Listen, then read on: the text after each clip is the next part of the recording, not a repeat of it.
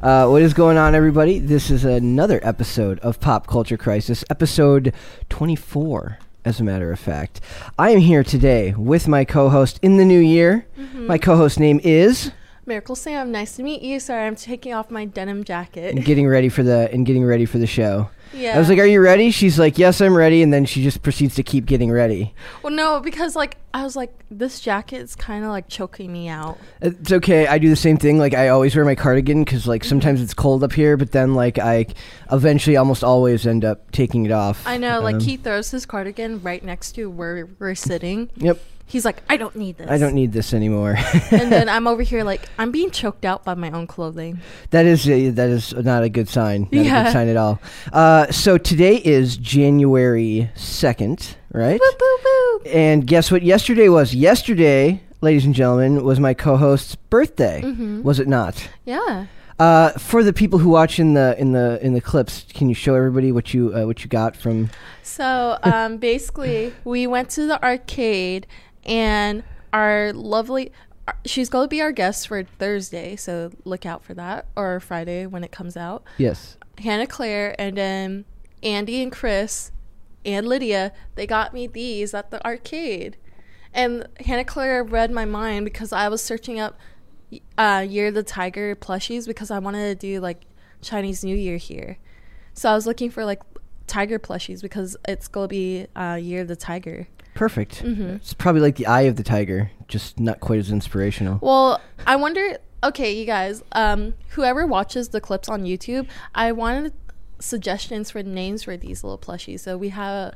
I don't know if these clips will actually end up on YouTube because they usually we usually upload the clips via segment. It's okay. I'll just hold the tiger and go like, name this tiger. Uh, yeah, well, we'll see. We'll Don't name see. it Tony, because Tony is missing a tail. And Plus, that's probably copyrighted. Yeah, Okay, so today, that was like very off topic. It's okay. Yeah. no, I, I wanted to I wanted to wish you a happy birthday again thank you. on air. Also, I realized I'm the same age um, as you. The amount of years you skated. Yes, that is true. Isn't that isn't that scary? Re- relatively scary. I've I'm- been skating for 20, 23 years. hmm I'm the same amount of years that alive as your talent. You're you're a baby. You're essentially a, you're still a child. Am I still a child? Uh, yeah, To someone of my age, yes. yeah. Uh, I'm still yes. a child because I. s- Everybody's like, let's get to the stuffed animals. And Yeah. I'm like, I want the tripod. It should worry you that everyone's first instinct to get you something was to get you stuffed animals.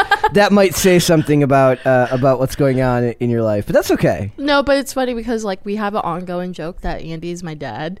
Yep, Dad Andy, Dandy. He's dandy Andy. But yeah, so basically in our company, our dads, well, my dad, my dads are Dane and Andy. And like yesterday, Andy, like uh, I forgot to like. not real dads, by the No, no, way. not This real is- dads. Yes, It's This- just office. It's a thing. It's a thing. It's just an office like thing. I'm that- nobody's dad. That's the best part. Brett is like my brother. That's not true either. I'm Help just- stepbrother. I'm just I'm just me. Can't make that joke, man. uh, Um, oh man. But yeah, um, I forgot to pick up my phone because he called me. I have my phone on silent, and he called me, and he's like, "Pick up my calls. Party's canceled."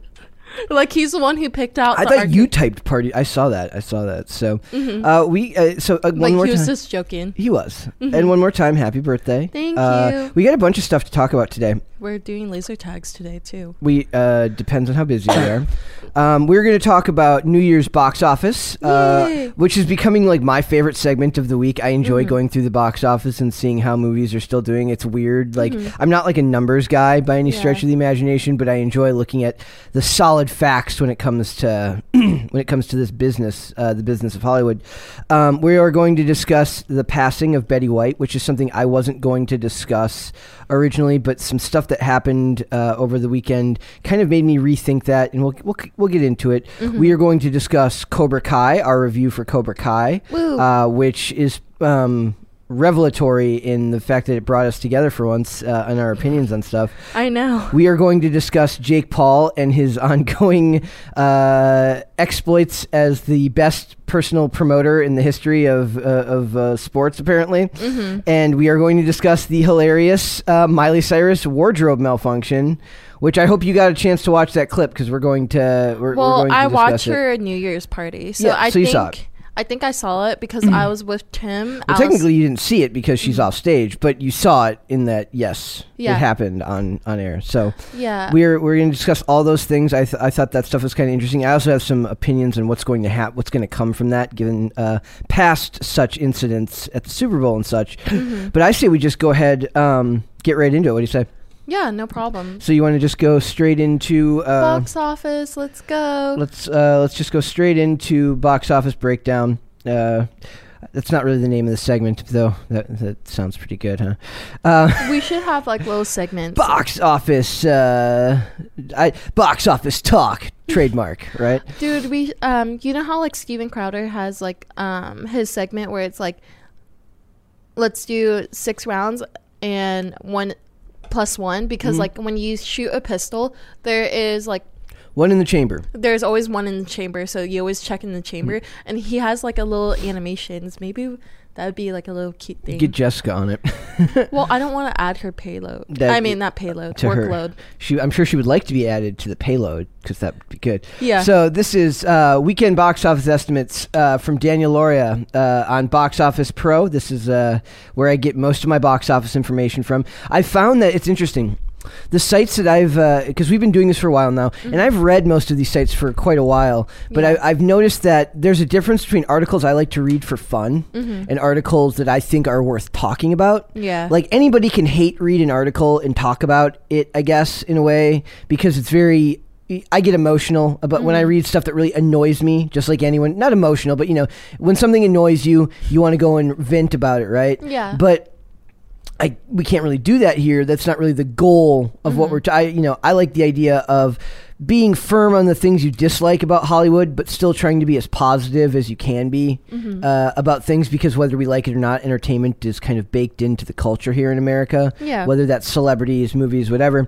Uh, by no means, you know, I give ce- celebrities no leeway when they act stupid, Mhm. but uh, I don't necessarily go for the hate bait articles right off the bat. But what I found is that Box Office Pro, IndieWire, uh, and um, Cinema Blend have become some of my favorites for getting articles. Even though I, a lot of times I disagree with ninety percent of what I see on on those sites, Mhm. I, I find these uh, diamond in the rough articles that I find uh, very fun to talk about. Mhm. And Box Office Pro is just good because they go with the box office in the, in the straight numbers and stuff like this. So this says the weekend box office uh, estimates for Spider-Man No Way Home crosses six hundred million dollars oh not uh, bad in America, mm-hmm. Ranking among the ten highest-grossing domestic hits, not of the pandemic, of all time. Mm-hmm. That is insane. Like it feels like we should be done talking about Spider-Man, but it just keeps Nope. Keeps Everybody going. loves Tom Holland. They do. So it says uh, Spider-Man: No Way Home uh, cracked open, cracked open, cracked the top ten highest-grossing titles of all time. The domestic of the of the domestic box office this weekend. The superhero sequel finished the weekend with 52.7 million from 4,206 locations. So they're keeping it in a lot of theaters still. Mhm. That number hasn't dropped yet. Uh, it hitting for a total of $609.8 million in North America alone. It is the first film to cross the $600 million mark in the domestic box office since Avengers Endgame, and the first movie not released by Disney to cross 600 million since uh, Universal's Jurassic World in 2015. Wow. First of all, that's kind of funny because even though it's not technically a Disney movie, it's still technically a Disney movie because it's it's technically part of the MCU, even though the majority of the characters are all Sony owned. mm-hmm. Uh, but it, you know, it's like apparently people can't get anything done without Disney these days, which makes me sad because Well, Disney owns pretty much everything. Like, um, I was talking to Brian, and we were talking about the Will Smith documentary, like nature documentary. He's like, what's that? What was that called? Uh, I don't know. Um, it's I think I never saw it. I don't know. into. What We were watching it last night. Like we were watching clips of it. it, okay. Uh, where Will Smith he's like exploring nature, and like Brian thought it was uh a Netflix property, and I was like, no, it's Disney Plus because now they own Net Geo. Uh, oh, is it Nat Geo? National Geographic. Yeah. Okay, I, I wasn't. That was a cool abbreviation you just did there. You sounded very industry. um, Yeah, but like Disney owns everything. Are, was it called The Entanglement? No, No. no, that's Jada Pinkett Smith. Smith? What's Smith? Who's Smith? I have no idea. Uh, it should have been called An Entanglement with Will Smith. Oh And god. just that meme of him looking really sad. Oh god. Poor Will Smith. And it was funny. They're like, "Hey, Will Smith, guess what?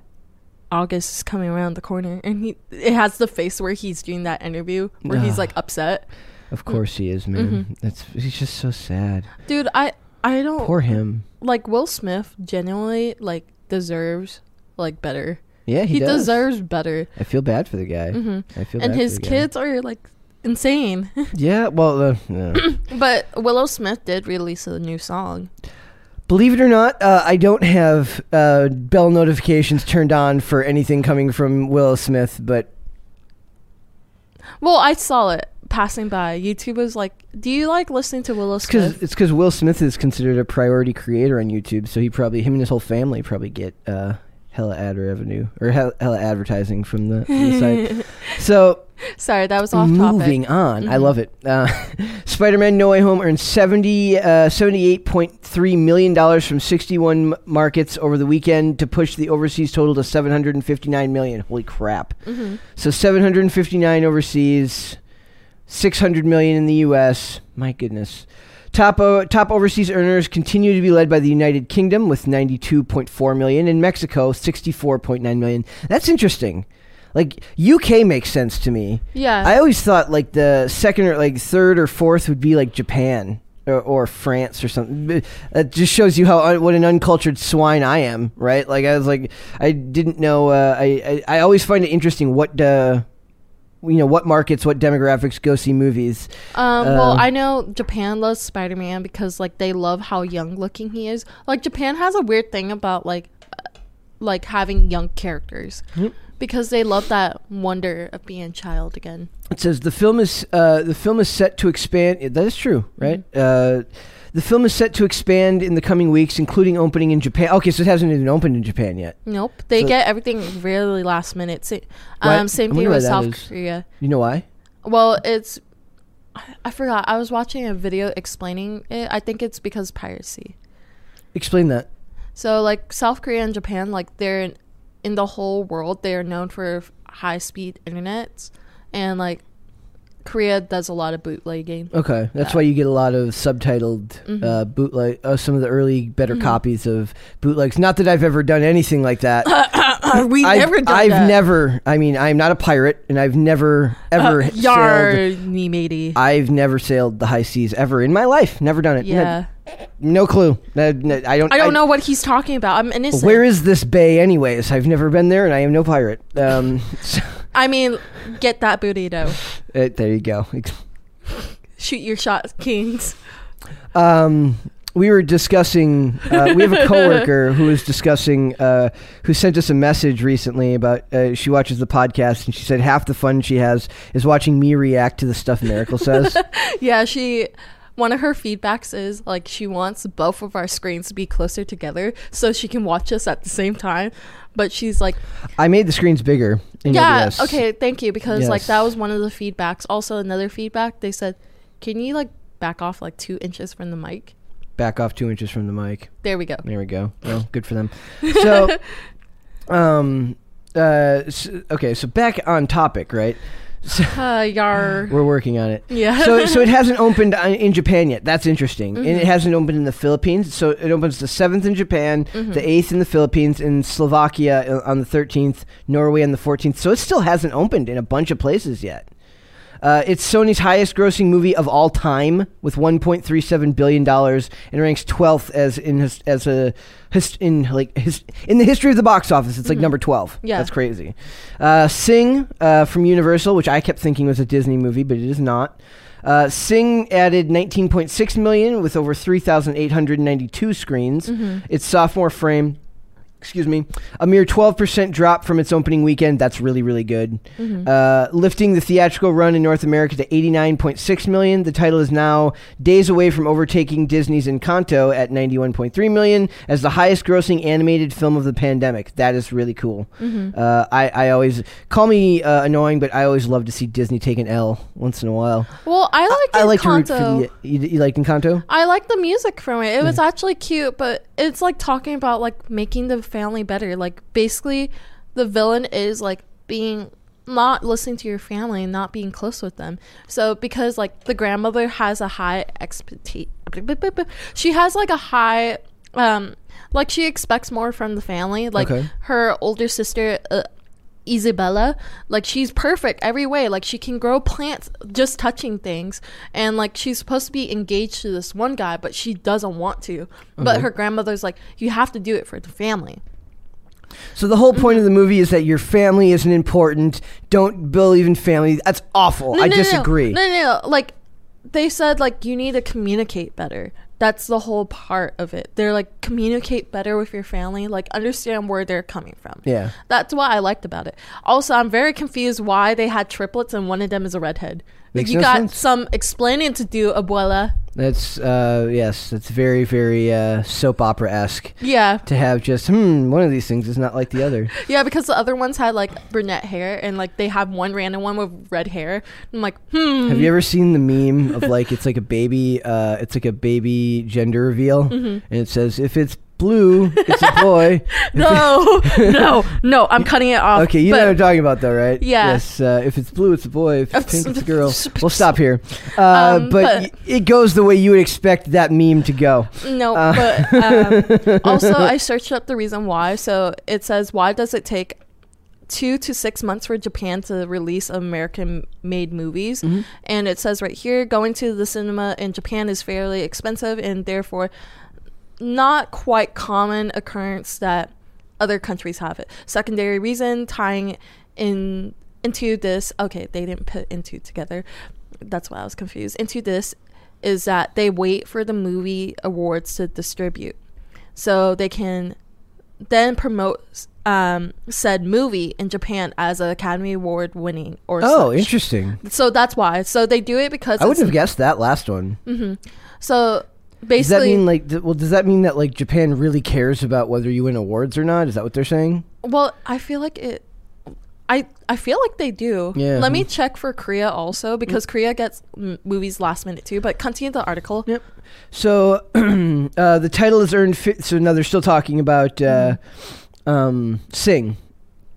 Uh, 54 point. Uh, let's see. We'll start up here. It says the title is nowadays is now days away from overtaking Disney's Encanto as the highest-grossing animated film of the pandemic. The title has earned 54.8 million dollars to date from 48 markets uh, in its overseas run, giving it a global total of 144.5 million. It's very good.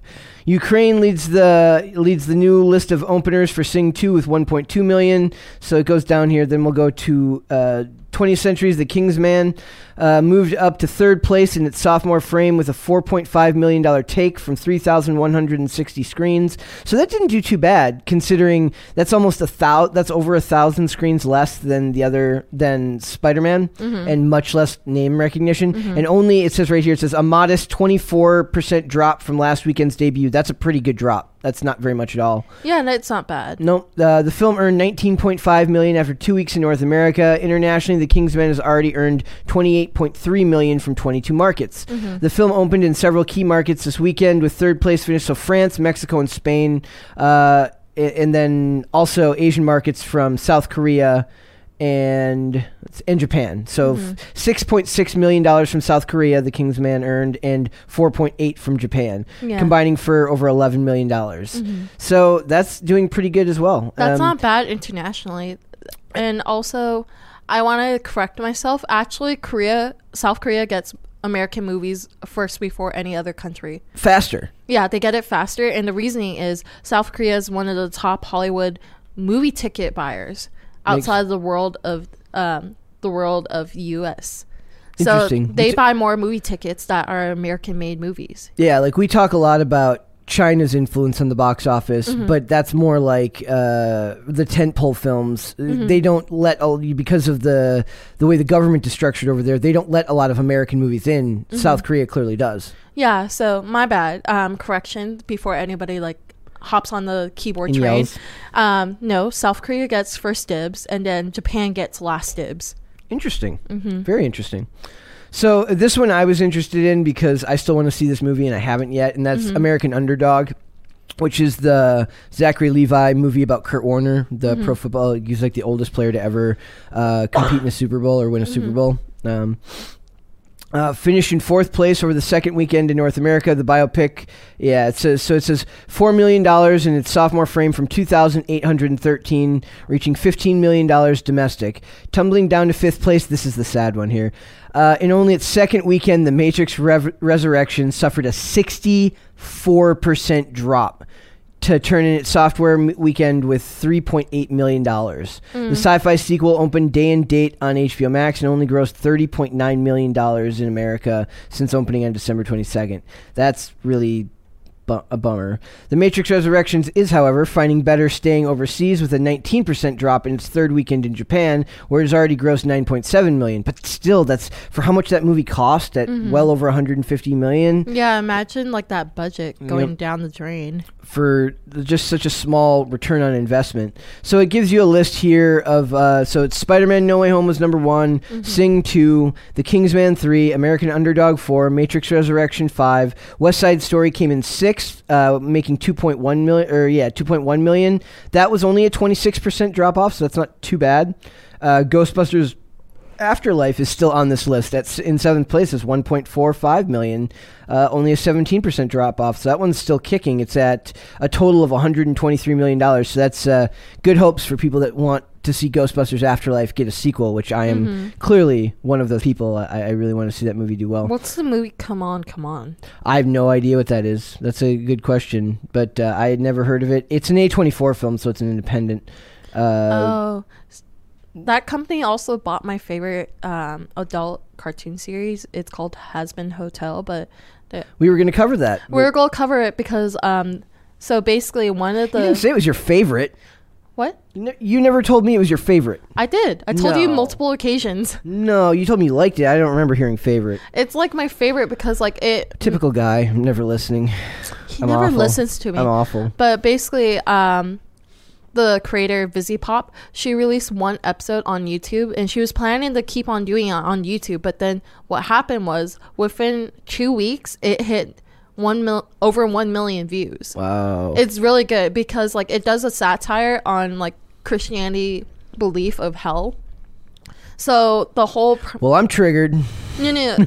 I'm just kidding. But it's really cute. So basically, the whole story, to summarize it, the main character, Charlie, is trying to make um, all the sinners in hell, like all the earth born sinners, go to heaven, like redeem themselves within hell.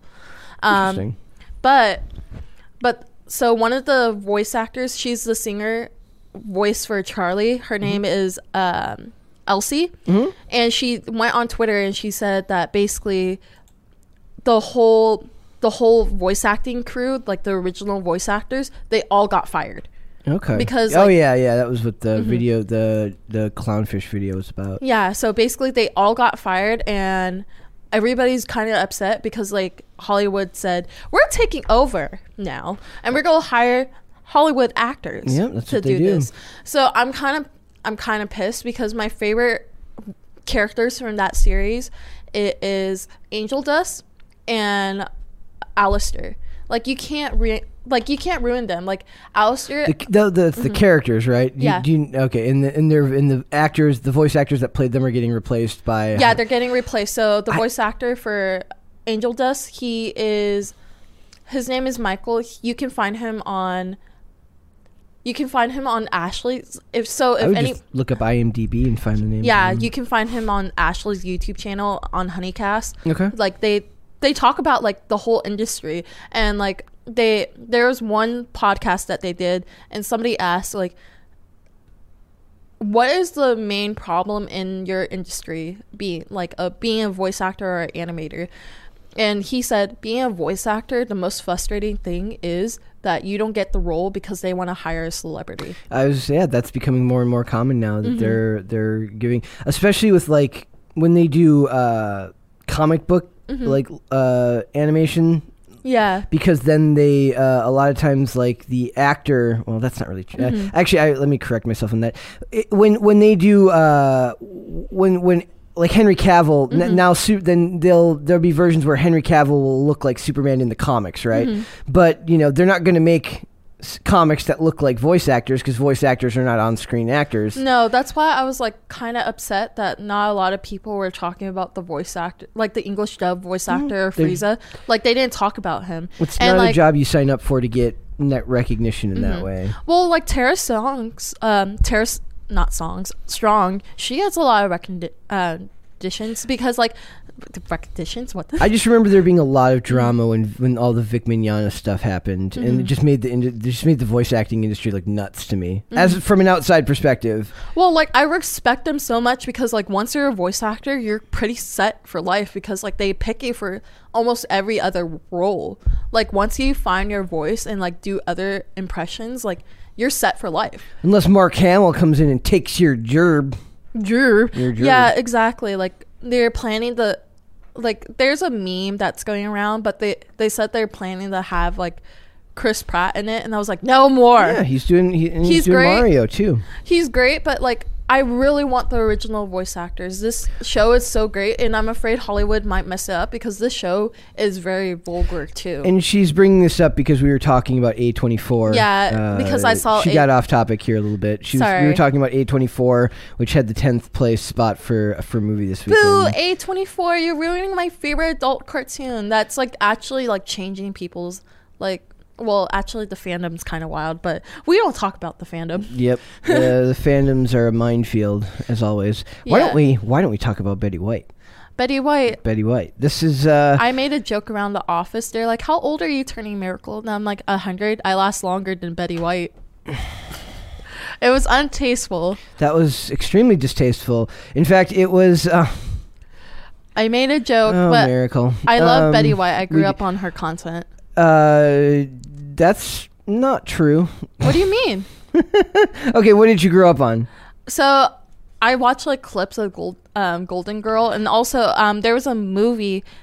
There was a movie where like she was very sassy, and that's where I love her the most. When they hire her as the sassy grandma, and The Simpsons had an episode of her where like Okay, that that I was waiting for it. I knew it had to be something with the Simpsons. So The Simpsons, um, there was an episode where they're asking like people, please donate to these poor kids. They need your help. And like this Homer was like, okay, I'm gonna donate, and it's gonna be under my name, but they're not gonna track me down. And then PBS came, and Betty White is like, where's my money? Yep, Betty White needs your money.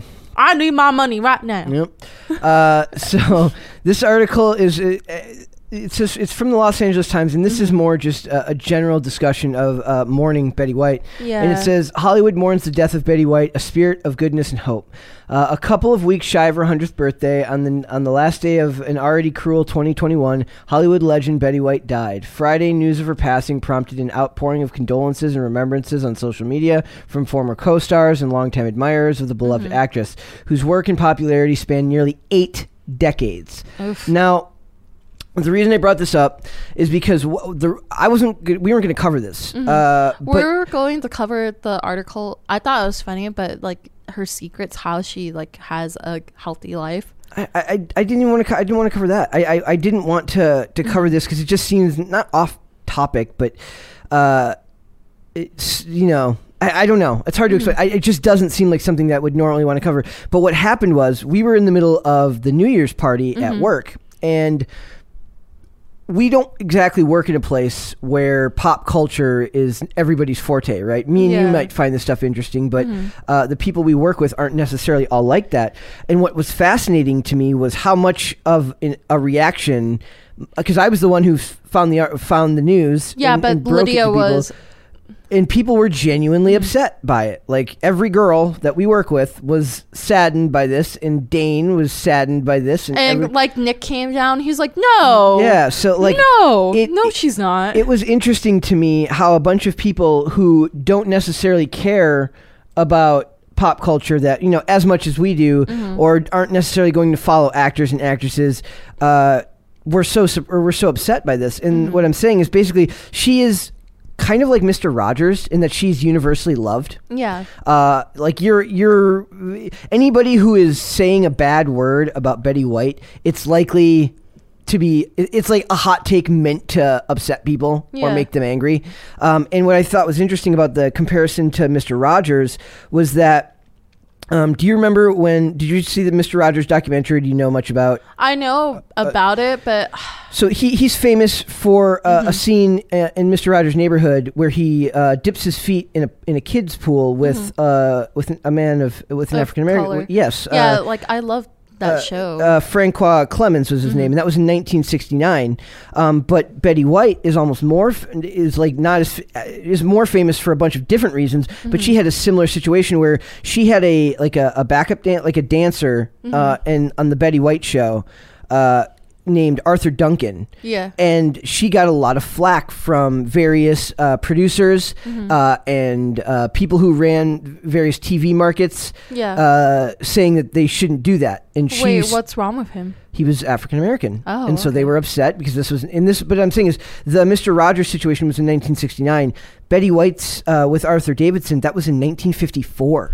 Dude, So she's progressive. She was a very she pioneered. Uh, She was the first female TV producer, as far as I was able Mm-hmm. Yeah, to to gather. Uh, also, uh, in the Guinness Book of World's Record World Records for the longest continuous television career of any female in history at 79 years or Mm-hmm. Yeah. more. Uh, the Golden Girls is obviously something that transcends pop culture. Uh, that theme song. Um, How do you sing it? Again? I'm not singing it on air. I will refuse to sing it. Uh, I'll find it. I, I can sing it. I'm just not going to do it. You don't need to bring it up, but we can't play it because it'll be copyrighted. No, you can just say like one line. No, thank you for being my friend. Okay, there we Being go. Oh, that was adorable. Yes, uh, I'm not doing that. that was so adorable. Oh, I just talked into the mic. Uh, she started on the radio in the, in the 40s. Uh, and it just really bums me out to see somebody like who had that much of a positive influence on the world. Uh, because whether you like it or not, celebrities these days tend to be extremely polarizing. Um, She didn't talk about her politics at all either. Uh, that I mean, that does. Uh, it's not even that. It's like celebrities just can't seem to find a way to be more uh, all-encompassing in their appeal to people. Right? They have to, you know.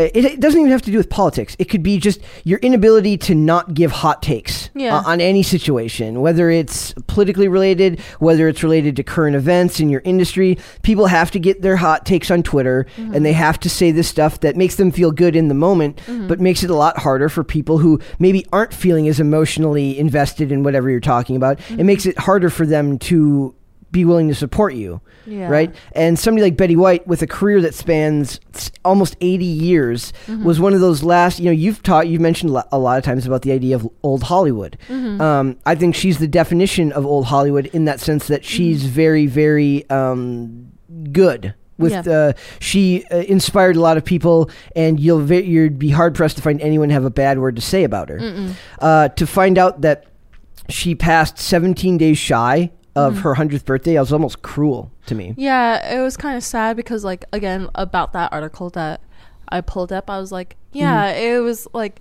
she was talking about like how her secret diet and like secret other um, health benefits could like help you live long too. Yep. I was kind of saddened by this. Also, there's another, there was another cartoon reference that I forgot to mention. So anybody who's like um, the same age as me or younger, you remember the cartoon series Amazing World of Gumball?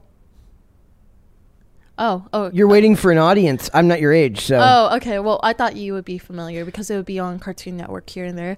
But there was an episode where Richard Watson, like, he would hide and run away, like, randomly throughout the day. And they did a Golden Girl reference, and they had a character that was Betty White. there you go. And I forgot about that. Like, Mm-hmm. yeah, like you'd see her in cartoon, like as like yeah, like, she had a good influence on the young kids, too. she she transcended. She didn't need to be an actress anymore. Who she was was a character in and of itself. She was Betty White. Mm-hmm. Yeah. Mm-hmm. She wasn't just uh, an actress who played other characters. She was herself, and that was enough. I don't know. Like this kind of upsets me a little bit because like I feel like she's like the last good part of Hollywood. maybe not the last, but definitely represents a, a, a changing of the guard. She Mm-hmm. was in uh, was it? So, so, like so she served in like the in like World War II, not like as you know like uh, in the reserve or like the the voluntary. Mm-hmm. I'm guessing like making pro you know making. Uh, Bullets. well, maybe, but you know, uh, stateside. So she would have she would have uh, done her service voluntarily. Uh, I just found this whole thing, uh, and then the amount of people that came out to, to speak on it. Uh, so here's the what was it? Another another brilliant talent has made her transition. I had a pleasure getting to know Betty White and share a few giggles with her. May she rest well um, in a well-earned peace. she she kind of transcended even meme culture. Like Yeah. every year for the last five to six years, I've been seeing memes about like Mm-hmm. she's still alive and we need to make sure she stays alive. Protect Betty White at all costs. Oh no, this is another ta- uh, this fa- um distasteful meme. But like I sent you this meme where like it shows like all the people who passed away in 2021, Yep. and it's like Betty White doing this, Yep. and she's like in between um Prince Charles. Is it Yeah. Charles?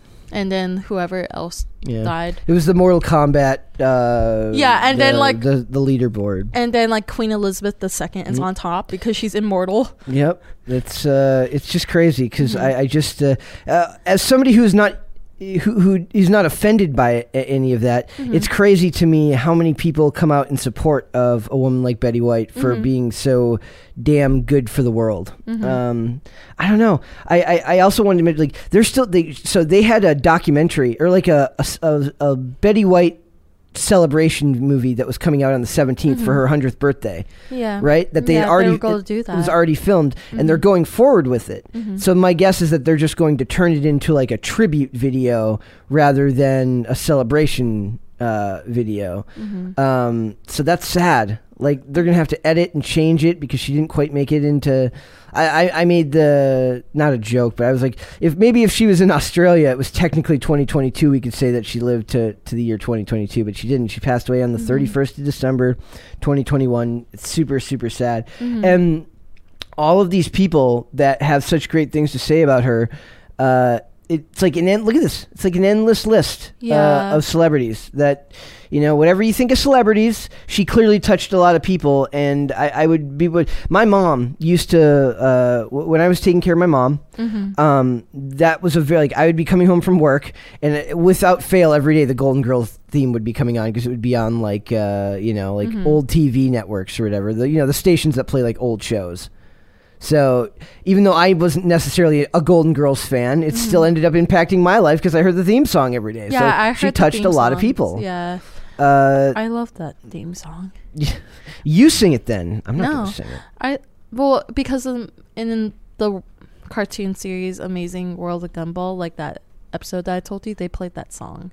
So that I'm gonna rewatch that episode. I'm just gonna sit in the corner of your room and just cry. There, there you go. Yeah. Uh, another thing I would notice that when when she became like the first female TV producer, she also hired like the first female television director. So Yeah. very, very, uh, she uh, blazed a lot of trails for people. Uh, Mm-hmm. Very, very sad to, to see her passing. And I, I really wanted. I the only reason I even brought it up because I, you know, I, a lot of times it's always like I'm not an expert on Betty White. It's not like I was particularly attached to Betty White. I, I believe that she is a national treasure in the way that you believe that anybody who has uh, made an impact on society is. But just how much people at our office noticed made me want to talk about it. So I thought that was very interesting. Yeah. Another tweet from Guy um, Branum. Uh, Branum. My bad. Sorry, I can't read right now. But Probably pronounced Guy.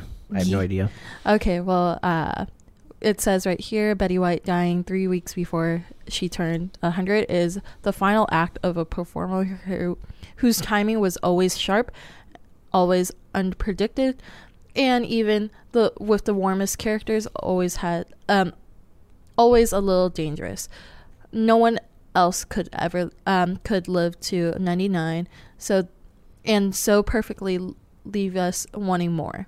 Oh, that is actually really well phrased. Yeah. That's, that's really good, actually. So, That is so well phrased. That's Yep. why I wanted to read it. I was like reading it when you were talking, and I was like, "That's well phrased, guy." Yep, that's that's good. So Mhm. R.I. R.I.P. Betty White for sure. E- That is uh, it is very sad, but she's on the maybe she, Oh, George um, Takei said, "Our national treasure Betty White has passed just before her 100th birthday, so um, our Sue Ann."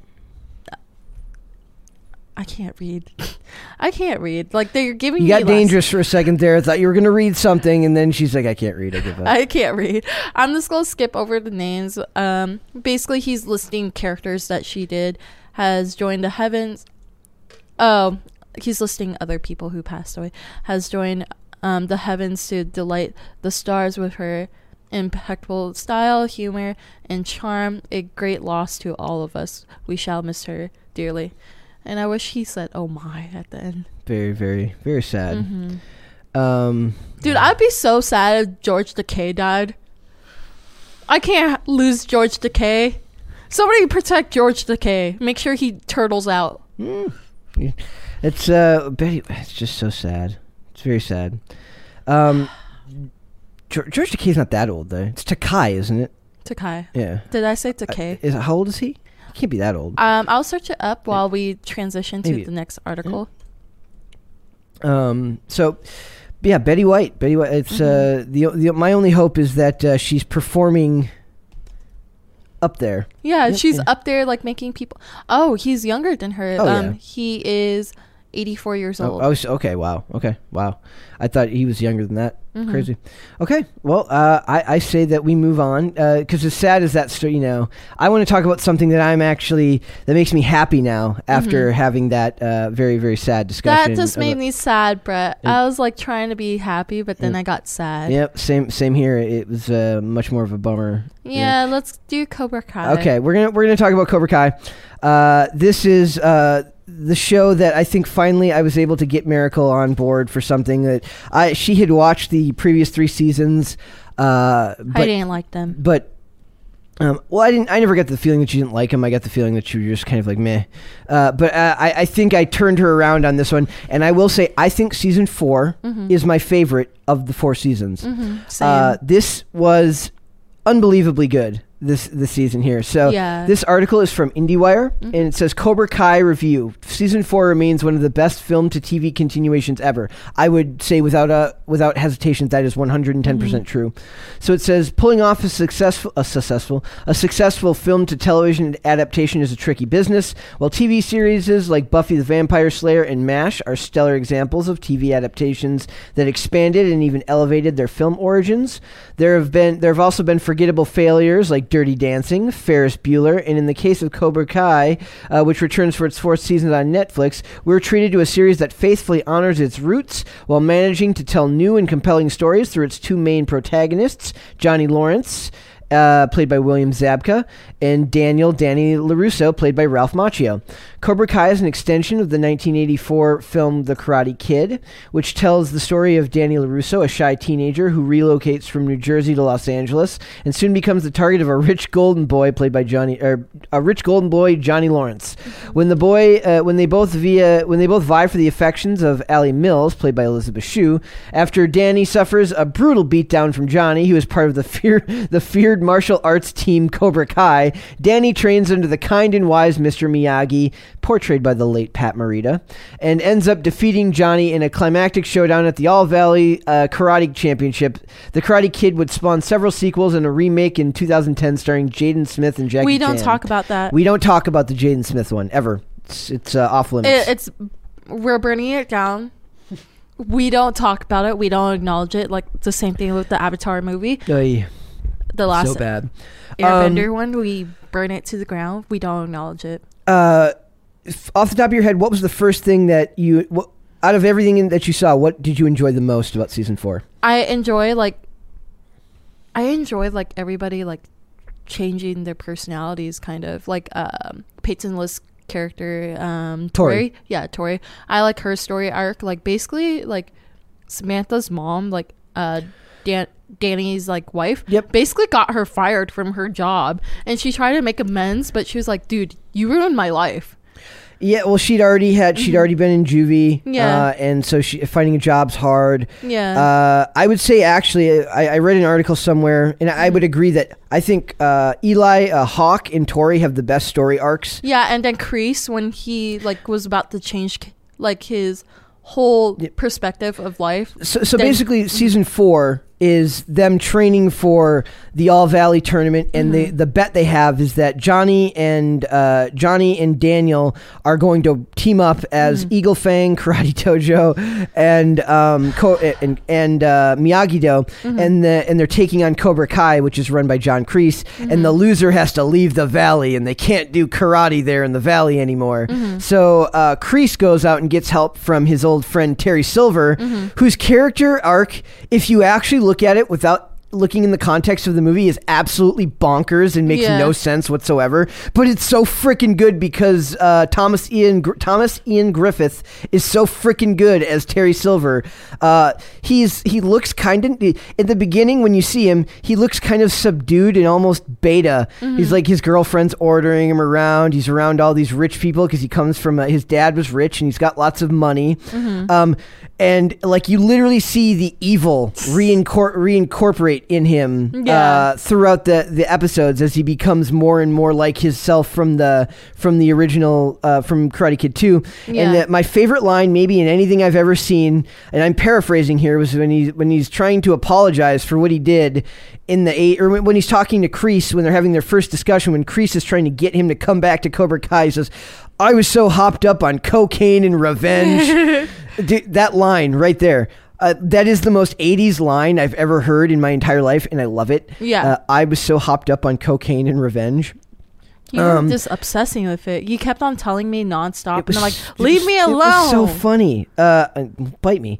Uh, so, uh, Kreese. Uh, this show has has done a very good job. I would say the the number one um, trademark of this show is its ability to turn its characters into shades of gray, meaning that nobody is a clear good guy or bad guy, Mm-hmm. except for now maybe like Terry Silver is like the only clear cut bad guy Mm-hmm. because even John Kreese goes through a redemption arc of sorts here. Yeah. You know, you learn in his first appearances in season two that he was you know, that he embellished what happened to him after Cobra Kai failed the first time. Yeah. he's like, I went back overseas and trained special forces. You learn that that's not really what happened there.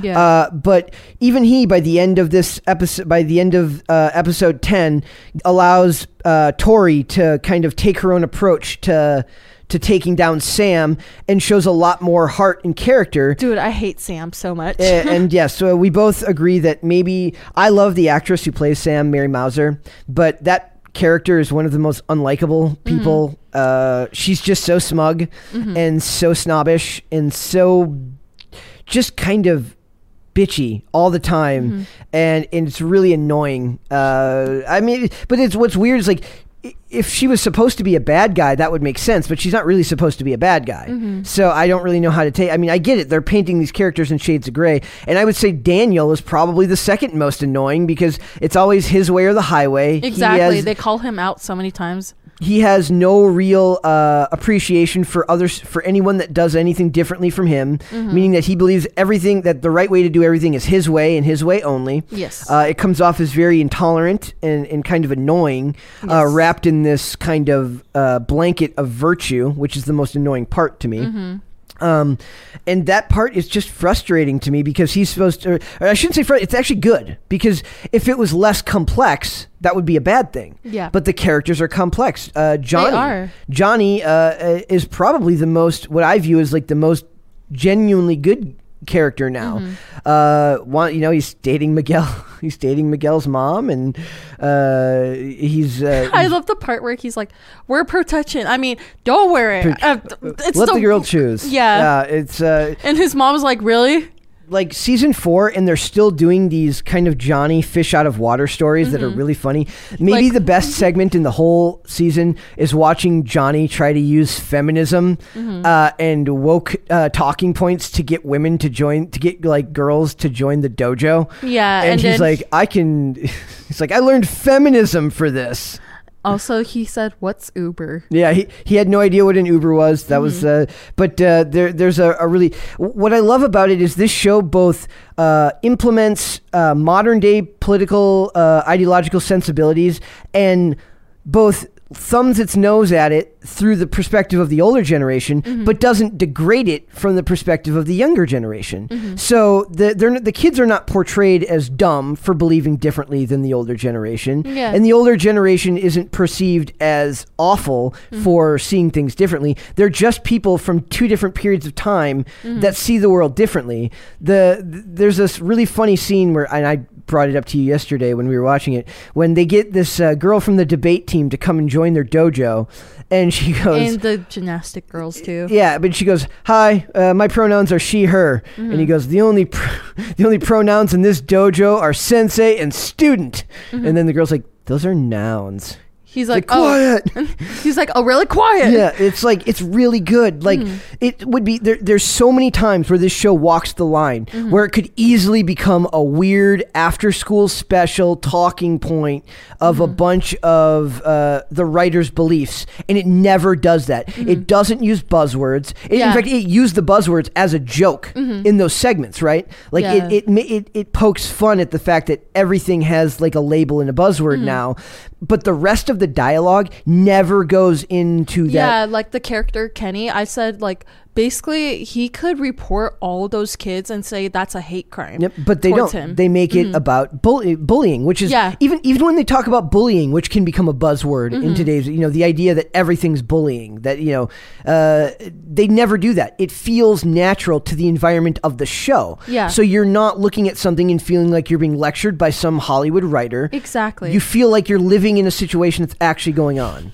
also, Brett and I made a joke last night. We are like, we're in the wrong cult. We should join the karate cult. The, the, it is weirdly, it's hilarious how in this world everything revolves around karate. Mm-hmm. It's like you, it's like you go and enter the valley. Do they? Uh, uh, so you enter the valley, and the rest of the world disappears, and then all of a sudden, all you see are people in uh, in gis and, and doing karate, and you have no idea why these forty year old men who have stable jobs and income. One of them's a millionaire. Mm-hmm. Daniel's doing all right if he's if he's if he owns a, a, a Mercedes if he owns a Mercedes dealership, his daughter drives an AMG, they're doing all right, but God forbid we've got to stop the evil Cobra Kai. And it makes no sense if you look at it from a thousand yard view, but the writing is so sharp, the characters have so much definition and and and uh, tone to them that you get lost in the absurdity of it all, but in a good way. The, the and they and they even draw uh, outside influence on it, like eh, like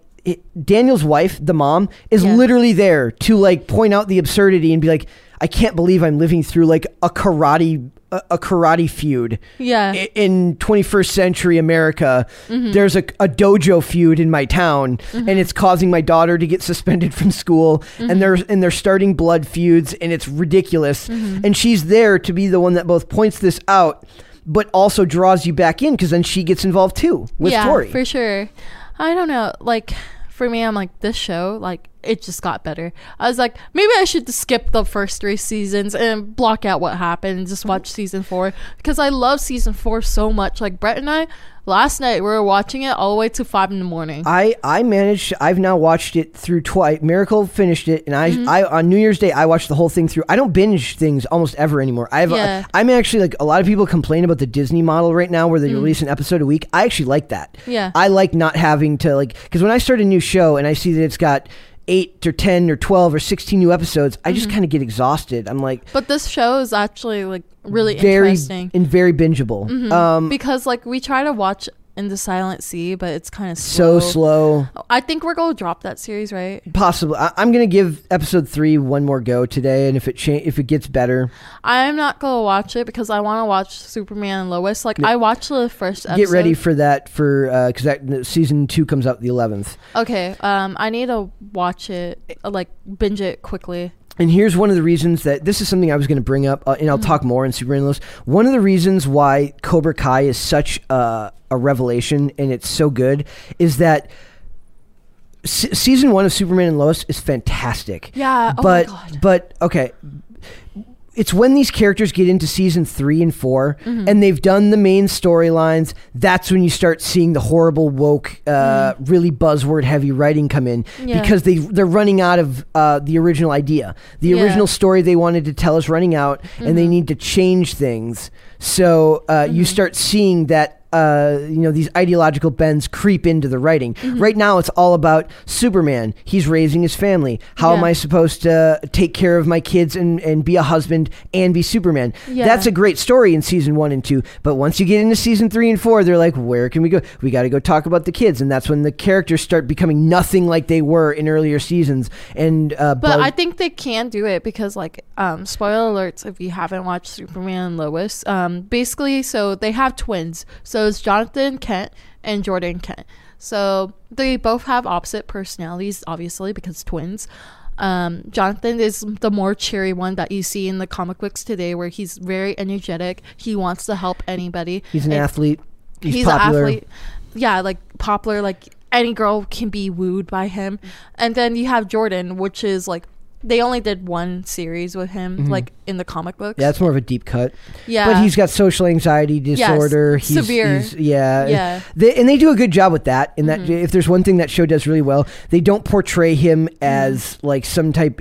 He's not like. Uh, he's not a freak. He's not Yeah. weird. He's just struggles with social. He's like me in a lot of ways. Like I struggle the same way Well, with social situations. For me, I don't feel like I see it Mm. because I'm the one who pretty much like talks to you the most. But in general, uh, if there's a large group of people at work, Mm-hmm. I'm avoiding those situations. Uh, I tend to Mm-hmm. I tend to be more private. I tend to spend more time alone. That's just me. Mm-hmm. But and I, I do get s- social anxiety around larger groups of people, even when they're people that I'm very close with. Yeah. Uh, and I was on antidepressants when I was younger. Mm-hmm. Uh, I'm not on them anymore. Uh, I had a lot of those same issues. So I they, his personality resonates with me Yeah. Mm-hmm. more like I, I see more of Jordan in me than I see of Jonathan. Way Yeah. more. Well, Even though I played sports. well, spoiler alerts also about Jordan. He has superpowers. Yep.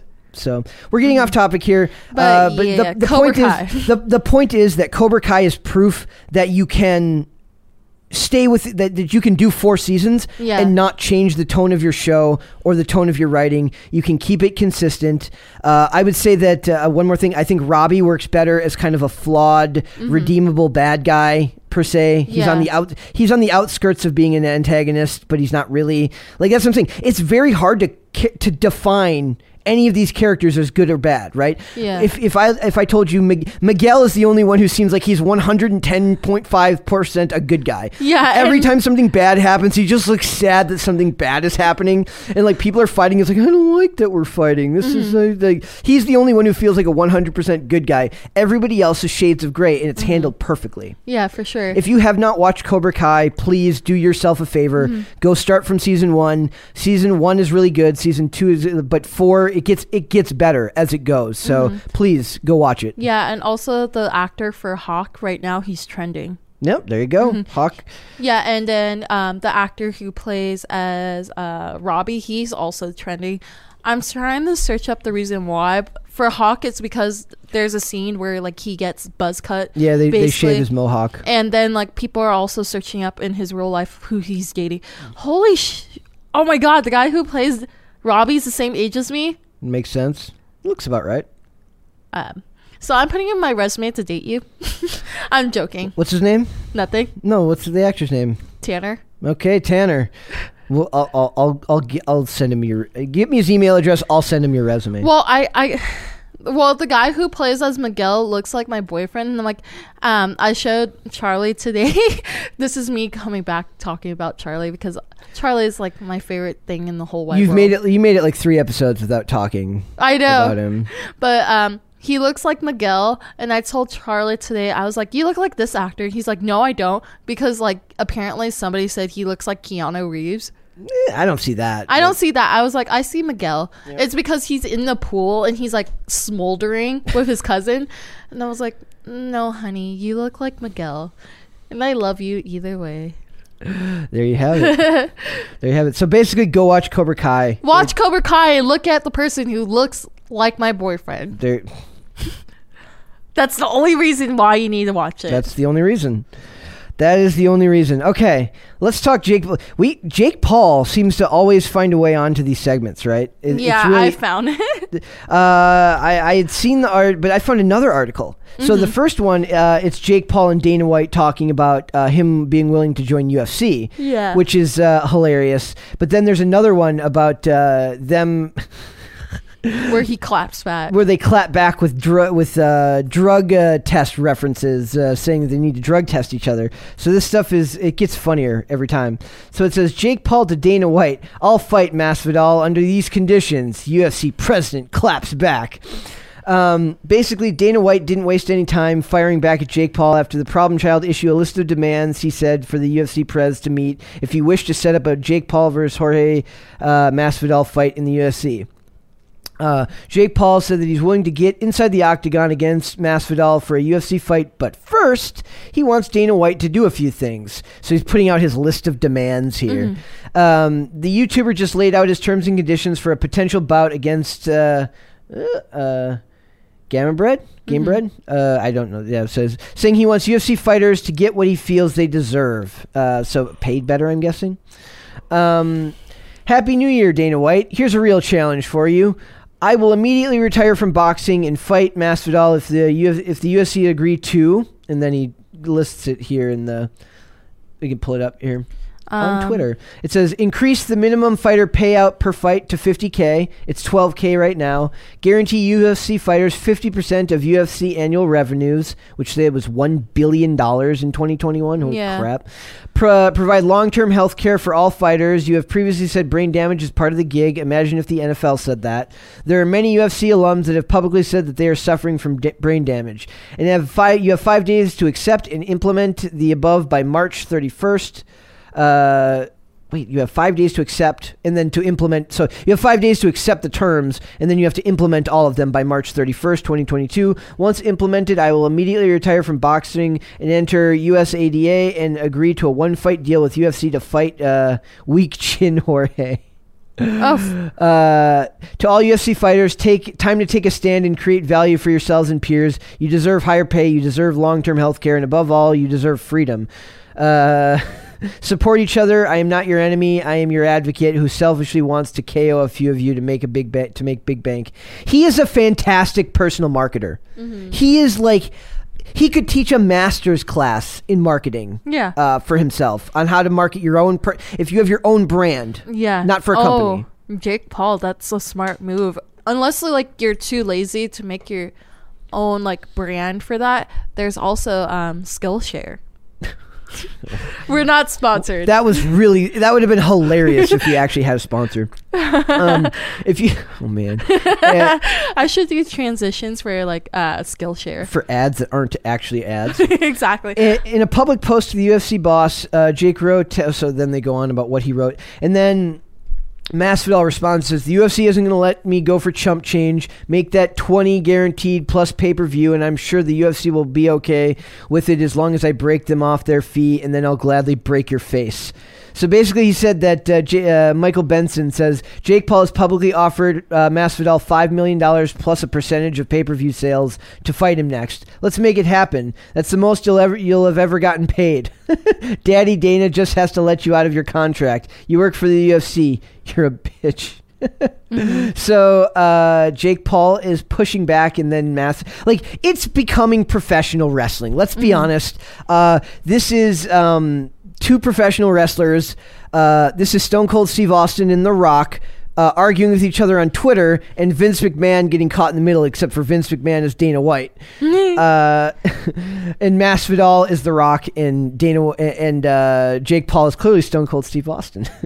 Jake claims the UFC generated about a billion dollars in 2020 alone, 2021 alone. So essentially, he's saying 500 mil should be earmarked and divvied up among the talent themselves. There's more. Jake wants Dana to put a focus on healthcare for the fighters, so they went through all of this. So Dana has done this really good job of putting the ball in the court of Yeah. the people he wants to get into bed with business wise, and either make it too. Uh, too difficult to get out like basically it becomes too financially beneficial to say no and the the pressure put on you by making this part of social media also adds to the fact that they can't look like they're just backing out of good business opportunities or like they're not stepping up, right? So Dana White, who is a fantastic businessman, he res- and, and this was the other. Uh, it says Dana White responds to Jake Paul's cocaine allegation with a proposed challenge, and then she says, "Yes, this is a real headline." Uh, if there was any concern to trash talking and name calling between Dana White and Jake Paul, uh, that it would appear to taper off, you can put those worries to rest. The UFC headman recently appeared on boxing's favorite Teddy Atlas show, and of course, the topic of social media star turned boxer came up. White used the opportunity the opportunity to reiterate that he won't lend out any of his UFC fighters in a proposed challenge and proposed a challenge related to drug testing. Apparently, Dana White is willing to undergo drug testing for a cocaine if Jake Paul is willing to undergo drug testing for steroids. You can check out the direct quote from White that he dropped in the Conversations with Teddy Atlas podcast. It says, "I've got a challenge for Jake Paul. This guy keeps saying that I'm only a that I'm a cokehead." He can randomly cocaine test me for the next 10 years if I randomly steroid test him for the next two. Damn, that's brutal. Uh, what do you think? Shots fired. What do, what do you think? Do you think uh, there was a picture? Let's see. Do you think Jake Paul's on steroids? no. No, you think, No, that's, think that's all natural? I don't know because like I seen his brother Logan Paul like do the actual training for it. So I think That you you've seen like the training regimen they do? Mhm. Okay, yeah, I told you like I used to watch this stuff Yep. before they ruined it. They ruined it. Um, Mhm. That's interesting. Uh, for anyone who's outside the loop on the back and forth between these two men, the above is pro- quote is probably sounds ludicrous. Given all that has transpired, however, it is actually ma- it actually makes a lot of sense. Let's back up a little bit and talk about how we actually got to this incredibly weird place. A few years ago, Jake Paul's brother Logan put together some celebrity boxing matches. Jake Paul Jake fought the undercard and actually looked quite good, so he turned prof- to so he turned professional and started fighting on his own. He brutally KO'd ex NBA player Nate Robinson in the undercard of the Tyson Roy Jones Jr. fight, and started calling out anyone famous who would uh, who would listen to who would listen, including Conor McGregor. UFC boss Dana White has extremely has been extremely dismissive of Paul and made numerous comments about how he's not a real fighter. He trashed his skills. And he never said he and he said he'd never fight in the UFC.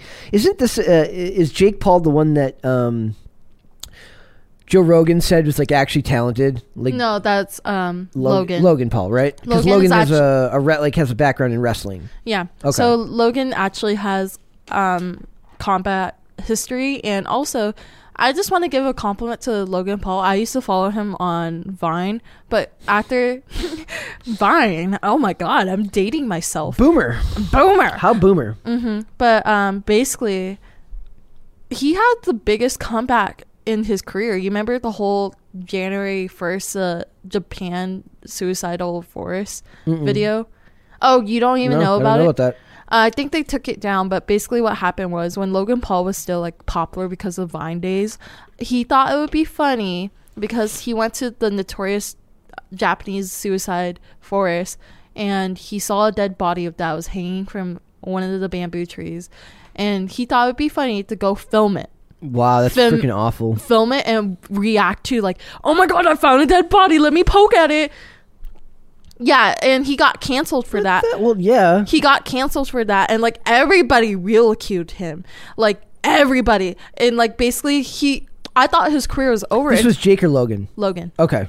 and then this is why i'm giving him a compliment but when he started doing boxing and ufc like his career came back and he became more humble after does, that does Logan box or do UFC? he does um UFC. UFC, but UFC, at right? first it, it was like boxing a Okay. little bit It is funny that Jake Paul, like, he mostly just. I mean, he's not boxing boxers. He's boxing celebrities and people who do Mhm. other who do other disciplines. Yeah. So it's not really the same thing. i don't know i just don't like jake but logan you're cool There's absolutely money in this, though. What's Mhm. funny about it is I, I I made a reference the other day that made me feel old. Mhm. Um, I referenced celebrity deathmatch, and Miracle gave me this blank stare. She's like, "What the hell is celebrity deathmatch?" And that's kind of what it is. I mean, without the death part, mm-hmm. it's basically people. These guys are getting rich off letting celebrities who no one likes mm-hmm. fight each other and beat each other up. exactly which is funny That's I mean that's a great business model. Like mm-hmm. how much would you pay to watch me get my ass kicked? But then he keeps winning. i think it's rigged You think it's rigged? I think That it is rigged. well, we we, we actually Because- talked about that. We talked about that that one Mhm. episode. the Mayweather fight with him where they hug. I was like, this is dumb. I didn't.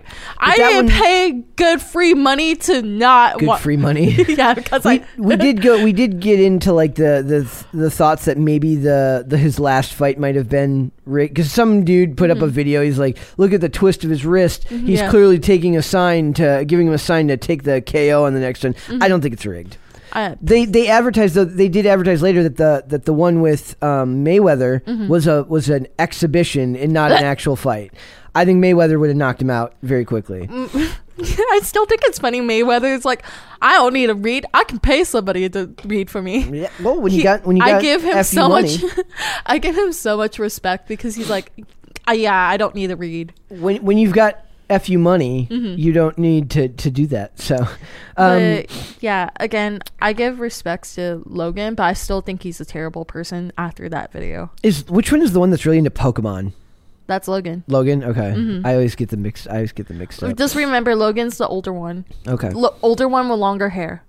Jake Paul took those initial comments very personally, uh, the comments about him not being a real fighter, Mm-hmm. and started increasing his trash talking against Dana White, against the UFC, and against Conor McGregor. He pub- publicly talked about UFC fighters allegedly being underpaid. He bashed McGregor's wife and even dressed up as White for Halloween, Mm-hmm. inferring that he has a cocaine problem. And he's made the claim more directly in a recent interview. At one point, his trash talking against White in the UFC got so aggressive, Logan Paul asked him to tone it down. Okay, so Logan is like, hey, dude, Mm-hmm. Calm the F down. Uh, it says, obviously, this wager, the wager of uh, drug testing, Mm-hmm. is never going to happen. Uh, neither of the men has anything to gain by subject- subjecting themselves to drug testing. They does he not have to be drug tested for boxing?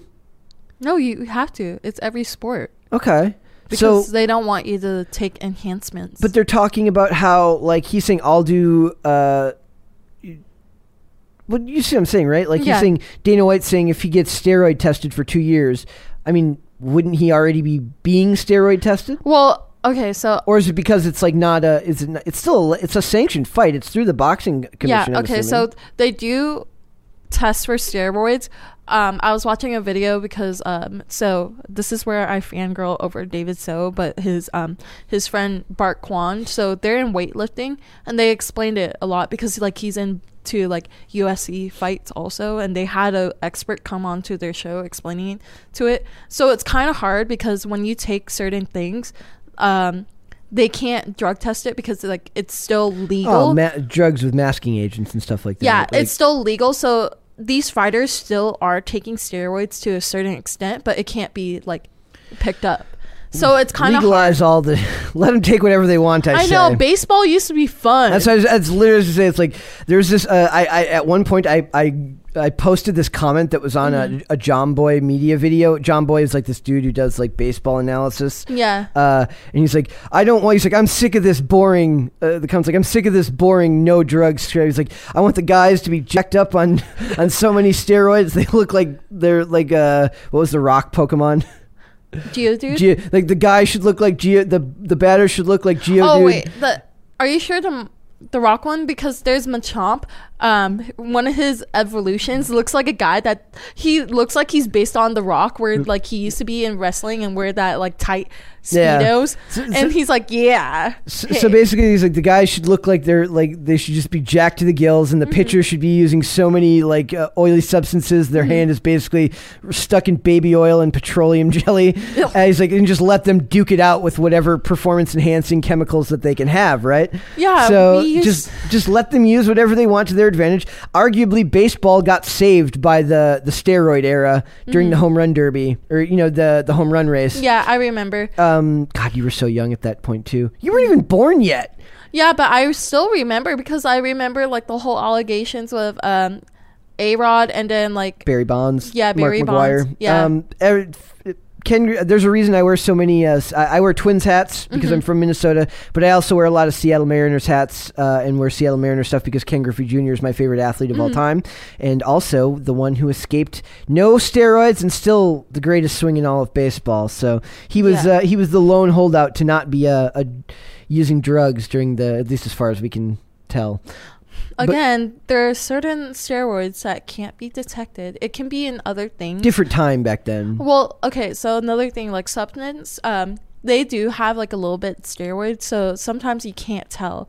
So Well, yeah, there's legal steroids that you Yeah. take for uh, if you you know after after injuries or for uh, Mhm. Yeah, like you can take steroids for I for don't illness. know, but, but that's for me, different. like this is what Bart Kwan and Joe Jitsukawa said. We should just have a league of sports where they do all the drugs. Let's let just call it the all drugs league. the all Just drugs let, league. Mm-hmm. Let them do it. Let them if they want to if they want to subject their body to that. Let them do it. I bet you a bunch of athletes will do it. They're like, "Are you gonna pay me more?" Yeah, this cool. is this is the funny part. Like Mm-hmm. you could make like the the prize money more for like the ones who do it the legal or who do it the non-drug way. Yeah. But if the but then if you for the ones who use the drugs, they get like a share of like whatever the per, like the like the pay-per-view buys are. Yeah. They're still going to get more money cuz more people are going to pay to watch all the drug all the jacked up athletes. I want to see a man with like his veins coursing out his biceps, punching another man that is like coursing with his. Sorry, I was I was watching a, a video of like sorry, I got um, too excited by like watching men like punching each other. Cunt you? It's very it's very visceral. I was watching a video of the 1998 home run derby Yeah.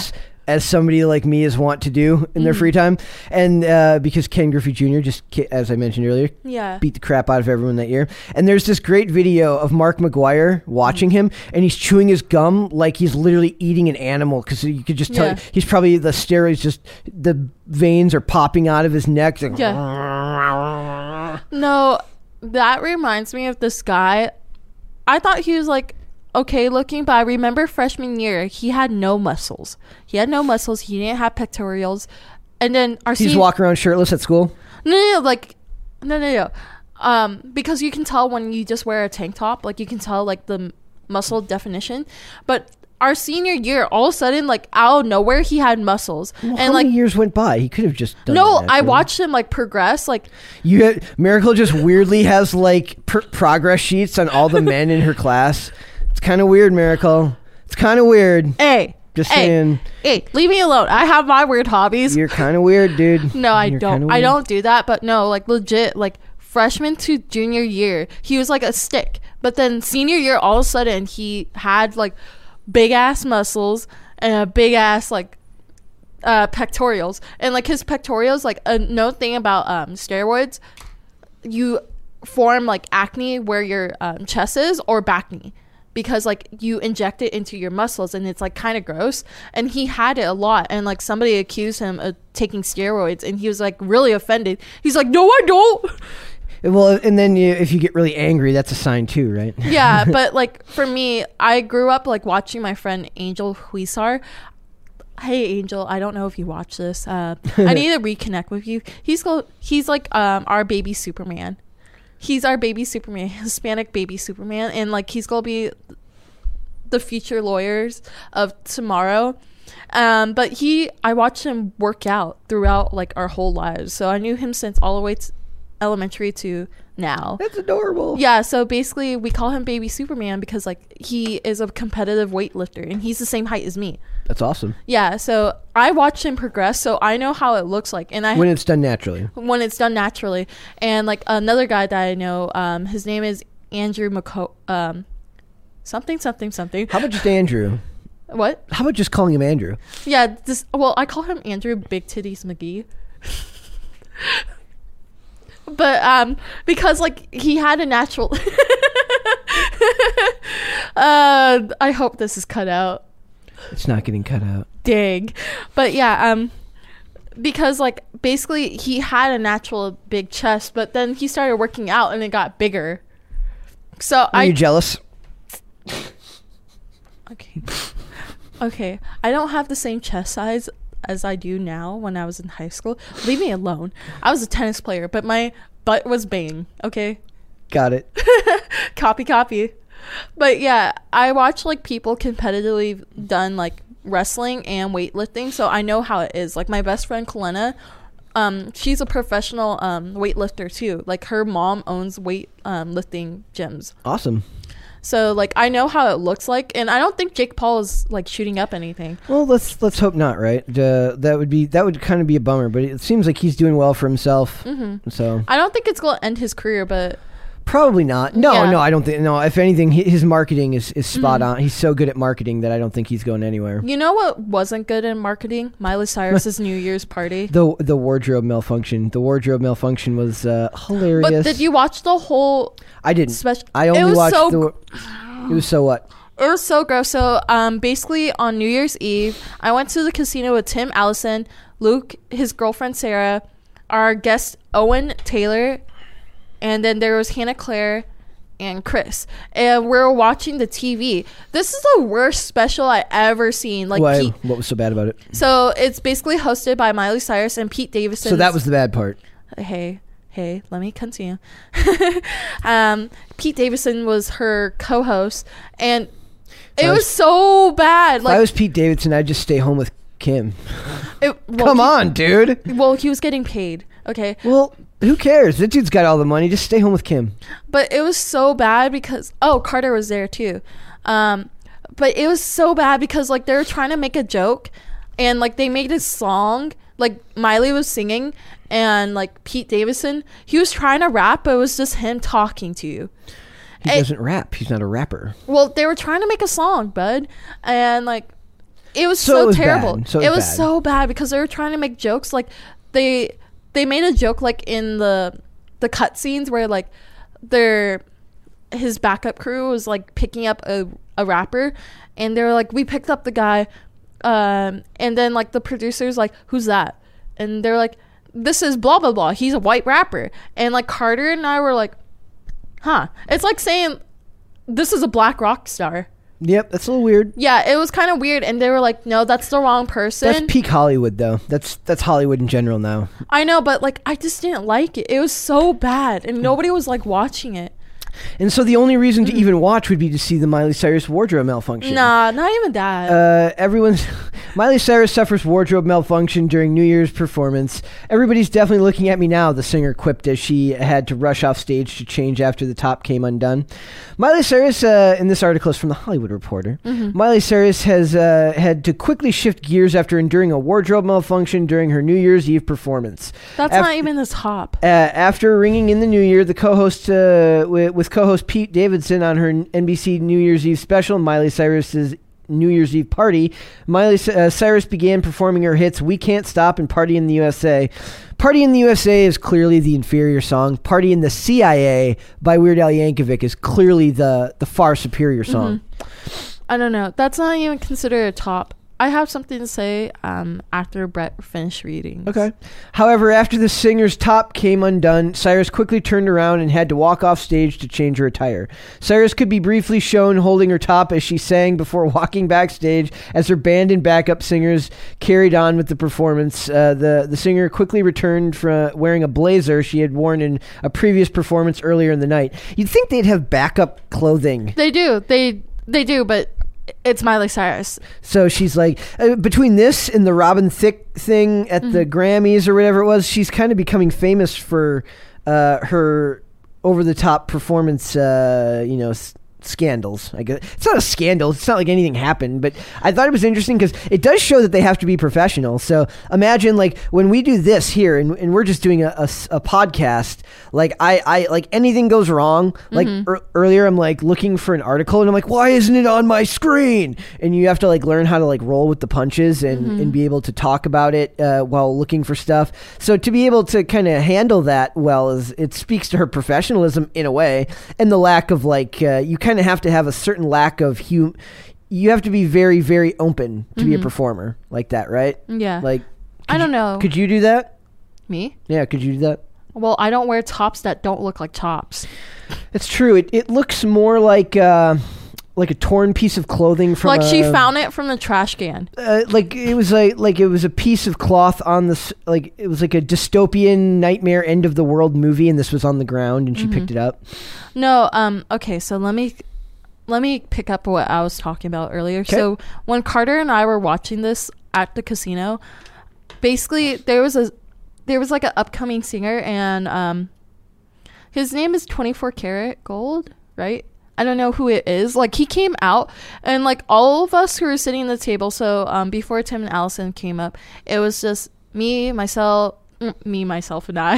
Me, Uh, myself, and I. it was just me, Carter, Hannah Claire, and Chris, and like we saw the singer, and we're like, "Who's that?" And like we were like, think it's "We the don't guy who sings that song "Mood." maybe," um, but we are like, "Who's that?" And then Carter was like so bored. He's like, "This song is really boring," and then we are looking at And his, Carter's the music guy, so Yeah. he would know. yeah, and Carter was like looking at his outfit. He's like, "I don't know what's happening with his outfit. It's like it's a tux, but it's distressed because it's like all strips." And- Carter is also a, a, a fashion guy, so he would know. Yeah, he used to be a model, and then like there's diamonds on it, and he's like, it looked like he grabbed it from the trash can, and was like, Maybe he oh, did. he was like, oh, this is a nice tux. It looks distressed. Let me put diamonds and make it look fancy. Fantastic. Well, the distressed look is still in. Um, yeah, that's what it reminds me of. That's why I brought it up because it looks like she just grabbed a top from the ground. Pay twice as much to look homeless.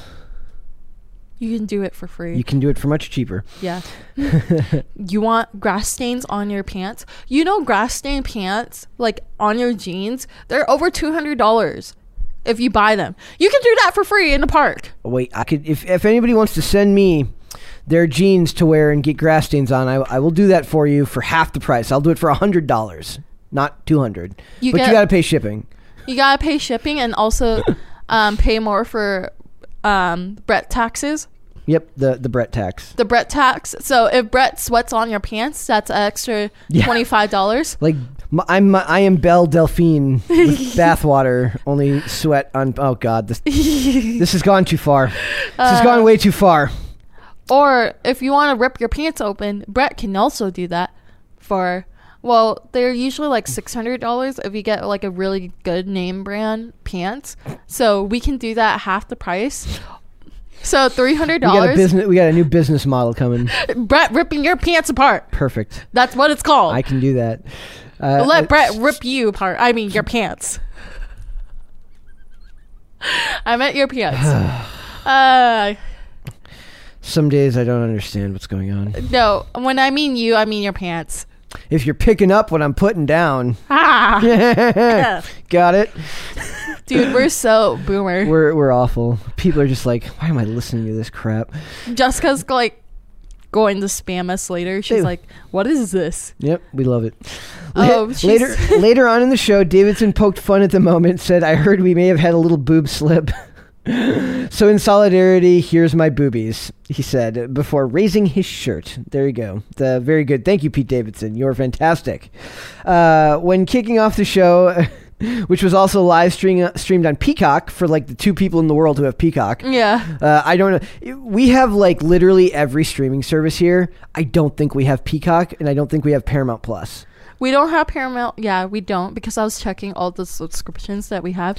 I really want Peacock because I want to see um Bel Air. Wonder if we could. I'm. I will not be watching Bel Air. Come on, I think they can do it. I think you're judging it way too quickly because like the original Fresh Prince of Bel Air, they had like good episodes where like it was I really know, serious. I know. I think they could do it. Do not. Okay, let me let me rephrase that. Uh, having to create anything that has to find somebody who's taking the place of Will Smith, you're already on a on a very very long road ahead of you. Mm-hmm. Will Smith is a once in a lifetime charismatic talent.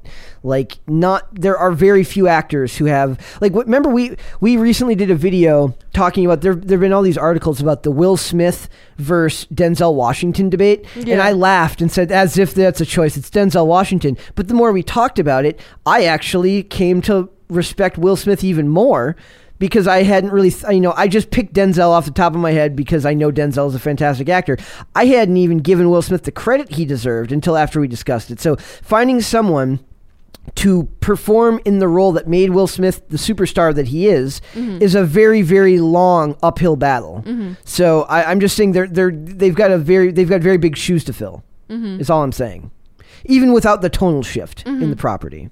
So has nothing to do with Miley Cyrus's top coming off and boobies on New Year's, but Nobody asked for boobies for New Year's unless like that's your New Year's. she's resolution. lying about that. That's absolutely not true. I guarantee you, plenty of people have asked for boobies for New Year's. Why are we having this discussion? Uh, but it's funny. I made a wish. We're ridiculous. Yeah. It's our thing. We're ridiculous. This is our dynamic, and people don't realize this. Like last night when we were watching Cobra Kai, this was us the whole Yep. time. Pe- people don't realize that basically we just uh, we're doing exactly what we do at work. We're just doing it uh, on camera. We're doing it on camera, but funnier. Yeah, exactly. Well, I I don't I don't know. I'd say some of our funnier moments are off camera, but you can't. It's Yeah, like- standards and practices, political correctness. You know, they what we can't share, what we don't share, can't hurt us.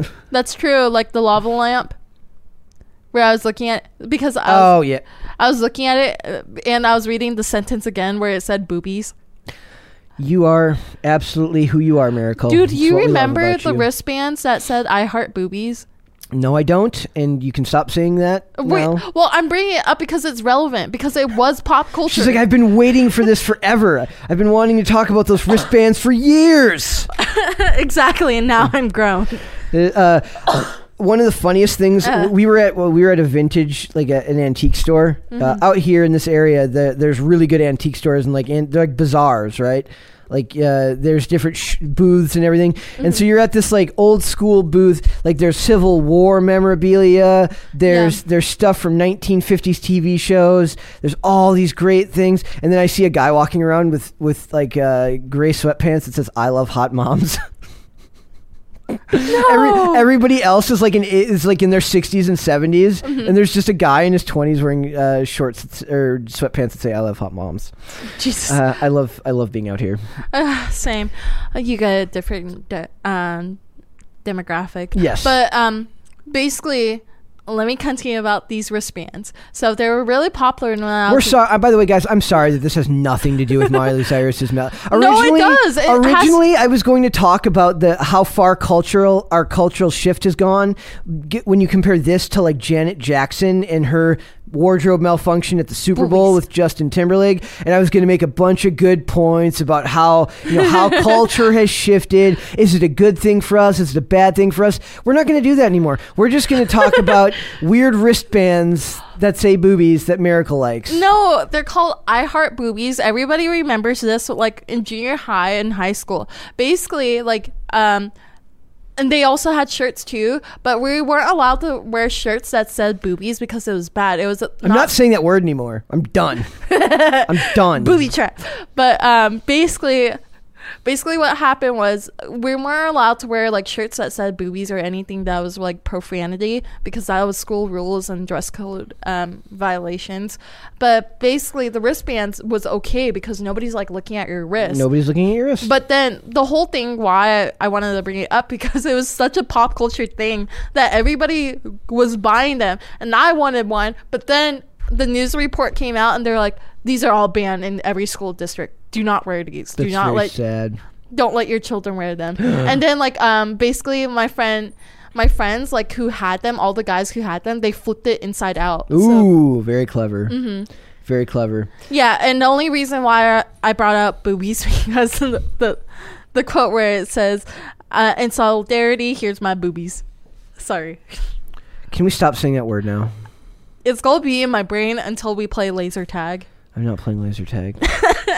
At the end of the show, Cyrus said, "Tonight's show is all about being flexible and rolling with the punches and making the best out of an even worse uh, out of the e- out of the worst circumstances. And that resilience shouldn't end here. Let's bring that into the New Year's with us." I wonder if somebody wrote that for her. That's actually pretty well phrased. Good job. No, I feel like she's well spoken. I just don't like her. You're kind of nuts, but you're not Demi Lovato nuts, and that's an accomplishment in and of itself. Yeah, because Demi thinks saying alien is racist. Yes. Well, she also thinks that you can sing to the ghost of women who have died in the past to help them deal with sexism because she's. I, actually, I, I'm more cynical now. I don't even think that she's nuts. I'm like, what product are you about to start selling that you need ridiculous headlines to start well, marketing? she tried to cancel the word fat free and cancel all fat free like that was what turned a lot of people against her. Mm-hmm. It just made her look like a, a hound who wanted to like ruin small businesses rather than somebody who's actually out to Well, also, like, what if you're diabetic? Yep. What about it? Dude, you're gonna ruin diabetics' lives. So if because we have to, ba- basically, if we have to choose between Miley Cyrus and Demi Lovato, Miley's better. my we'll take my. I mean, I do. I, I prefer to choose neither. I would rather take Hilary Duff, But Hilary Duff is not here, but she's also gonna be in. but she's less nuts. she's less nuts, but she's gonna be in a new show that's called How I Met Your Father, and saw I'm not I'm not excited because the whole plot line is like she's doing the same thing where she's explaining to her kids how she met their father in like in the beginning and summary it says I've been struggling looking through all of these apps like these dating apps are not helping me like look for a man Th- these are terrible I don't know what to do Bad apps. bad apps Bad apps. oh is that a real app I don't think so. Maybe. but basically like that's the whole synopsis like she's tired of online dating It's too bad. Mm-hmm. she's tired of online dating she wants to enjoy her life in the city I don't blame her. So basically, it's uh, Demi, Miley, Hilary Duff. That is my comparison. That is but that is come on um what's her name the oh brenda song what about Brenda her Song. There you go. Brenda Song's all right. Uh, Aly Michalka. hmm well brenda's song Wait, Ali. Who's the what's her sister's name? Ali Macha- Michalka. The the twins. They're the sisters. They had the TV show and uh, she the one that was in iZombie. Uh, that's Aly Michalka. No, I will No. search this No, up hold no. up it's Hold okay. up. Not not relevant. Basically, the idea is that you choose you choose uh you choose Miley Oh, over Demi her, and. Hilary over Miley. okay her but yeah uh but brenda's songs is kind of nuts too because she dated miley's brother Makes perfect sense. There, you know, all the celebrities they end up dating each other. So it's just a cesspool it, it is a very creepy cesspool. Hollywood Mm-hmm. is. Miracle, do you have any like New Year's resolutions this year? uh i made a joke and said that i want to be human Your so your goal this year is to become a human being. Yeah, but it's just a joke. My act- my actual thing is I wish the company like this was my birthday wish before Lisa left to go to Chicago when she made the birthday cake. You can find this on Cass Hassel, their vlog, where it says we trick her to make her own birthday cake. Um, basically, I wish that the company goes higher and prosper to higher things, and we are all successful. So your your wishes are for other people to do well, not just yourself. Yeah, I for me because like I always saw my birthday as a nuisance. Because it fell on a holiday. it fell on the holiday and I felt like it was unnecessary to celebrate it. So the, the only time when I celebrate, I'm very thankful that you guys celebrate it for me on my 23rd birthday, but usually I only celebrate my birthdays on major numbers. so, So you celebrated like three birthdays in your entire life. yeah, so um for me it was like my sweet 16, my 18th birthday, my 21st birthday which I went to Japan and drank there. Um That's relevant. yeah, sorry. Mega and I drank there. mega flex. I was in Shinjuku, um, Juku, um, and we were in the bar district, and the guy like sprayed us with like a champagne bottle. We are all counting, and he was like "Happy New Year," and like it was the cutest thing because like everybody was being sprayed with like champagne bottles. I think my phone was like soaked, and I posted it, and all my friends were like "Happy birthday," and like um. I'm planning to celebrate like my 25th birthday. There you We'll go. do like a party, a real party. Even though you did show up to like the one yesterday. I showed up. I was there. I know. I wanted you to do the escape room. I'm not doing. I I had to go. I had to go finish Cobra Kai again. No, he just doesn't like me that much. I love you just fine. You're my favorite person, Miracle. Thank you. Thank you. Uh, but what's you say that to me all the time, so I can I can reciprocate. Mhm. Yes. What's yours, Brett? I I don't do New Year's resolutions. Um. Because you don't think it's gonna be fulfilled. For me, it was very broad. No. Because I want people to do better in this company. That and plus yours are for other people not just for yourself so that's good for Yeah. me i don't like i started uh, i made some changes uh, health wise that i started a couple weeks ago well before the new year's i usually try to do that and that usually works uh, when i don't tie it to a specific date that's Mhm. better uh, it's the same way for me like with um, uh, with sobriety that uh, interestingly enough I, I when you tie it to a specific date that date becomes very important so that way if like you fall off uh, if you screw up uh, you f- you fall farther and it hurts worse because Yeah. you everything's tied to how long you've been doing something i try to not do that um, just general better health uh, and, and I live fairly. I mean, I eat like crap, but in general, I live pretty healthy. I, I get a lot of exercise. We you work hard. exercise Uh, twice we- a day, We even we, three. We uh, we work hard. Uh, that's really all it is, just to focus on job and do well and try to live live well. I, I don't like the idea of making broad sweeping like changes uh, that are tied to a date. So I'm just going to try and live well and, and be happy this year and, and challenge myself to to grow. I guess in that way.